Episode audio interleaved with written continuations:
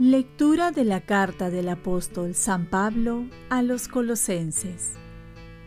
Hermanos, ustedes en otro tiempo estaban también alejados, eran extraños y eran enemigos de Dios a causa de sus pensamientos y sus malas acciones. Ahora, en cambio, gracias a la muerte que Cristo sufrió en su cuerpo de carne, Dios los ha reconciliado para ser admitidos a su presencia santos, sin mancha y sin reproche. La condición es que permanezcan cimentados y estables en la fe e inamovibles en la esperanza del Evangelio que escucharon. El mismo que se proclama en la creación entera, que está bajo el cielo, y del que yo, Pablo, he llegado a ser su servidor. Palabra de Dios. Salmo responsorial. Dios es mi auxilio. Oh Dios, sálvame por tu nombre, sal por mí con tu poder. Oh Dios, escucha mi súplica, atiende a mis palabras. Dios es mi auxilio. Pero Dios es mi auxilio. El Señor sostiene mi vida. Te ofreceré un sacrificio voluntario dando gracias a tu nombre, que es bueno. Dios es mi auxilio. Lectura del Santo Evangelio según San Lucas. Un sábado iba Jesús caminando por medio de un sembrado, y sus discípulos arrancaban y comían espigas, frotándolas con las manos. Unos fariseos dijeron, ¿Por qué hacéis en sábado lo que no está permitido? Respondiendo Jesús les dijo, ¿No habéis leído lo que hizo David cuando él y sus compañeros sintieron hambre? Entró en la casa de Dios y tomando los panes de la proposición, que solo está permitido comer a los sacerdotes, comió él y dio a los que estaban con él, y les decía, El Hijo del Hombre es Señor del sábado. Palabra del Señor. Paz y bien murió por ti, para que vivas en él.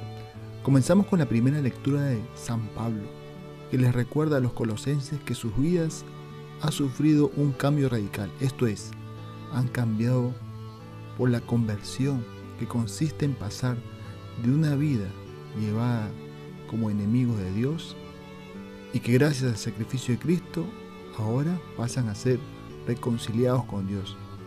Es decir, pasan de enemigos a amigos de Dios. Esta es la buena noticia, que de lejanos hemos pasado a ser cercanos, de enemigos a amigos, de esclavos a hijos. El primer paso de nuestra conversión consiste en aceptar la salvación de Cristo. Esta salvación, victoria, gran beneficio ha sido gratuito, no nos ha costado nada. En cambio, a Jesús, el Hijo de Dios, le costó su vida, su sangre, su pasión por nosotros. El pago de nuestras deudas, Él lo hizo con su sangre, con su vida. Y esto es el amor que nos debe mover a aceptar, a recibirlo en nuestras vidas. El Señor dio su vida por nosotros y es justo que nosotros demos su vida por Él. Pero el segundo paso que nos recomienda San Pablo es que permanezcamos cimentados y estables en la fe. No basta entonces aceptar nuestra salvación y reconocerlo como el Señor de nuestra vida, sino que hay que permanecer en la vida de Jesús. Esta perseverancia tiene que ser hasta el final, cada día se tiene que renovar este amor como Cristo lo renueva por nosotros. Así la perseverancia consiste entonces en la fidelidad de cada día. Cada día es una oportunidad para permanecer fiel en el Señor con su gracia. En el Evangelio, los fariseos no podían entender que Jesús era el Mesías, el Salvador. Por eso no pueden aceptar a Jesús, el Hijo del Hombre, que es el Señor del sábado.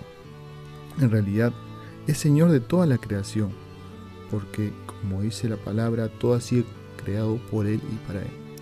También nosotros le pertenecemos y solo seremos felices cuando vivamos en Él. y para Él. Por ello, no basta declarar que Jesús es el Señor, sino le damos el timón de nuestras vidas. Oremos, Virgen María, ayúdame a aceptar a Cristo en mi vida cada día. Ofrezcamos nuestro día. Dios Padre nuestro, yo te ofrezco toda mi jornada en unión con el corazón de tu Hijo Jesucristo, que siga ofreciéndose a ti en la Eucaristía para la salvación del mundo. Que el Espíritu Santo sea mi guía y mi fuerza en este día, para ser testigo de tu amor. Con María, la Madre del Señor y de la Iglesia, te pido por las intenciones del Papa. Con San José Obrero, te encomiendo mi trabajo y mis actividades de hoy, para que se haga en mí tu voluntad. Y la bendición de Dios Todopoderoso, Padre, Hijo y Espíritu Santo, descienda sobre ti. Cuenta con mis oraciones, que yo cuento con las tuyas. Y que tengas un santo día.